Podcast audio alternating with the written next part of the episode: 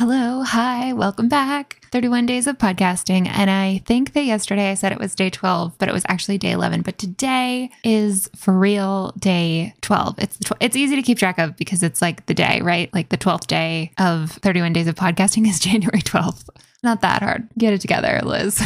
okay, so what I want to talk about today is a statistic I find a little bit baffling, and it is my age of money in YNAB. Okay, so let me, that's like a little jargony. So YNAB, YNAB stands for a budgeting software tool that is called You Need a Budget. YNAB, YNAB, right? Sounds like wine app, like, ooh, an app for wine, which I would enjoy, but it's you need a budget. So I've been using You Need a Budget, which is budgeting software, for a little over a year. And it has pros and cons. I've done a couple episodes about it. I've done, I talked about it a lot online. I love the way that it handles individual transactions. I am, I don't love like the at a glance view reporting high level pictures that it gives you. That's, I think, like the most succinct way to say it. So, one of the things that YNAB does is it tracks what it calls your age of money. And YNAB isn't just software, they have like this whole philosophy, and their goal is to like educate people and help them budget their money better so you can like take control of their money. So, you can take control of your own money. I think I said that wrong. And I think that that's great. And so they have all these rules like give it give every dollar a job and like track your real expenses and some other things that I'm not remembering. And one of their principles is that you want to try to get 30 days ahead on your bills. So like you're using like instead of using this month's money, so it's January right now, I'm going to get paid on January 15th and then January 31st. So rather than using January's paychecks to pay for January's expenses. Their idea is that I would be using December's money to pay for January's expenses. And then I don't have to spend my January money right away. It can sit in the bank for a little while before I need to use it. Does that make sense? I think it does.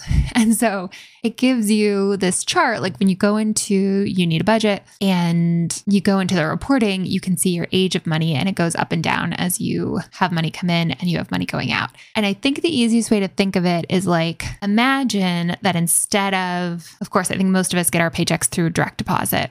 And so instead of like a direct deposit, imagine you just got like a stack of dollars. So actual cash dollars, the green ones. And every time you got like you have a stack in front of you, I'm using a lot of hand gestures right now, even though you cannot see me. So you've got this big stack of money, and every time you get paid, like money goes on the top, right? So every time a paycheck comes in, you get like more and more dollars stacked on top, stacked on top until your stack is higher. But every time you're sending money out, you're paying your rent or your mortgage or your car payment or buying clothes or paying for Netflix, you take money off the bottom of the stack. So money comes in, goes on the top of the stack, money going out to pay for things comes from the bottom of the stack. The age of money is like how long when it before a dollar that got put on the top of the stack makes its way to the bottom of the stack and you have to use it to send money going out. So like if you got paid, like you had zero dollars in your bank account and you got paid today, and then you immediately had to go take that money right out of your bank account to say pay your rent, then your age of money would be zero dollars. I think that I have just done a like medium good job of explaining what age of money is in You Need a Budget. So at the very beginning of the year, when I started in January, well, I've been using You Need a Budget for more than a year, but when 2023 started, my age of money had gone up to 87 days, which I think is pretty good. Like I said, they want you to be at least 30, and we were at 87. And then by the end of the year, when I looked in December, or right now, I think when I looked, it was down to 81. But throughout the year, it really went up and down and it got as low as 39. And I'm going to be really honest with you. I'm I never totally understood this metric and I never felt like, oh, I totally get why this went up or why it went down. Like I knew if I bought something or I paid for something big, it would go down. So every time I was, I know I've mentioned I was like working on paying off our car. And so some months I'd I'd put like $5,000 towards the car loan. And then I I would see that like my age of money would drop a little bit because it was like, you know, you're taking more money off the bottom of the stack like a little more quickly than usual. But I think I would get confused confused because I think it would, there wasn't really a way for me to mark when I was, let's say, moving money into a taxable brokerage account. So if I was saying, hey, I have some money left over, I'm going to invest that, like that counted as spending, I think. And so that reduced my age of money, which I was trying to think about it. And I was like, should it? Should it not? I don't know. I'm not sure. And then, same like when I funded our IRAs and invested that money, it was it saw that as a big expense. There wasn't like a great way in YNAB to say, no, that's not like spending, that's just moving money. You can mark things as a transfer, but then it didn't like take it out of my budget, if that makes sense. It kind of seemed to me like if I took our average monthly expenses and divided that by like the amount of total cash I had on hand, that should be about what my age of money is. So, like I just mentioned, I think two episodes ago, we have about probably six months of living expenses, like like moderate living expenses, not including like a big car repair, a big home repair, a vacation or something. And so I was like, oh, so my age of money in my head, it seems like it should be like around six months or maybe a little bit less because of course we have had a number of like larger expenses this year, but it doesn't seem like it should be as low as, you know, 80 something days is about three months. So I found that a little bit confusing I mean, really, this I think just underscores some of the things that YNAB is known for, which is that it's a really cool tool. It's a really powerful tool. People who love it, like, really love it and it has a pretty big learning curve. Like I've been using you need a budget for more than a year. And I'm still like, wait, what's the age of money? Where, uh, how did you, how did we get there? And I still sometimes find myself a little bit confused. I'm like, wait, does the leftover roll over at the end of the month or does it not? Like, wait, how do I, every, I swear, every time I have a credit card payment, I'm like, wait, how do I mark this as a credit card payment? So it just shows it's like credit card payment and not as spending. And I've had a hard time getting like my accounts to kind of balance. I have been trying another tool. I've been trying Monarch Money. And I gotta say, I really like it. The difference between the two, like the at the very highest level, the difference between Monarch Money and You Need a Budget, for me, I would summarize it this way. You Need a Budget does a really like incredibly beautiful job of managing single transactions. So every day when I look at it and I'm like, okay, here's five new transactions from the weekend, I can see them really easily. I can categorize them really easily. If there's a duplicate, it's really easy to identify them as a duplicate and like merge those two. It's so good good at that.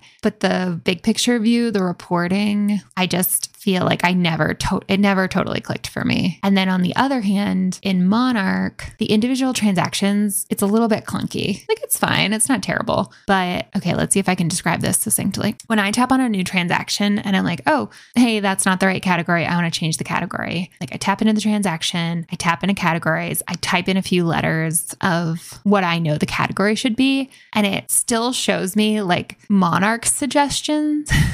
So, what happens to me often is like a, a transaction comes in. Let's say I went to Chipotle and Monarch says that's a restaurant. And I'm like, oh, actually, I categorize that as takeout. So I go in, I tap on category. It's defaulted to restaurant, but I can like tap it and say, I want to change it. And then I type in like T A K because I'm trying to get to takeout. And it still shows me it's like in the list of suggestions. The first one is restaurant. like the second one is something else. And then like the third or fourth one is takeout, even though I just typed in T A K. And I feel like it should move takeout to the top of the suggested list because I just typed that in. And then I tap takeout. And then it asks me if I want to make a rule like, oh, do you want Chipotle to always be marked as takeout? And I have to either say, yes, I want to make a rule or dismiss that menu because that menu is hovering right over the button that I need to press to say, like, yes, this is reviewed, like, this is good to go. And they're just really small UI, UX things, but it's annoying. But I love the big picture view in Monarch and I love the reporting. So, YNAB, way better for like individual transaction handling, not so good on big picture reporting. And then Monarch is the opposite. Like, handling individual transactions is a little bit annoying, but I really like the way it displays a big picture and shows me reporting. So, I've been going back and forth between the two, but I wanted to share my age of money because people who are into YNAB like love to talk about their age of money, especially when you first start using it and you're watching it grow. It is exciting to see it go up. But then once it gets to a certain height, I guess, I feel like it's kind of like my credit score. I'm like, I know it's high. I know it's good. I can't really tell you why it goes up and down a little bit every day, but I'm not going to worry about it. So, anyways, that was my age of money and YNAB. If you have thoughts, if you love YNAB, if you love Monarch, if you can enlighten me more about Age of Money, you know where to find me on the gram. I've been loving getting your messages this month from you who have been listening to the podcast every day or maybe binging a few every couple days. Thank you for telling me that you're enjoying them. And if you're not enjoying them, thank you for not messaging me and telling me that. I think I just said in another episode, like, I feel like I've really carved out just the perfect cozy corner for myself on the internet. I was just telling Maggie, I like it when people, my favorite messages to get, well, that's not true. I don't have a favorite. I love them all. But lately I've gotten a couple that are like, hey, I like you, but I really like you and Maggie together. And of course, I'm talking about Maggie from Inside Out Money. And I was just talking to her earlier today. It's not like a internet, this is not a showman's. it's a real friendship. And I'm like so happy for that. And um, like I said, just all the connections that I've made online. Okay, I'm really getting sappy here. All right, I got. I don't know how I got there from Age of Money on You Need a Budget, but thank you for listening. And I can't wait to talk to you tomorrow. Bye.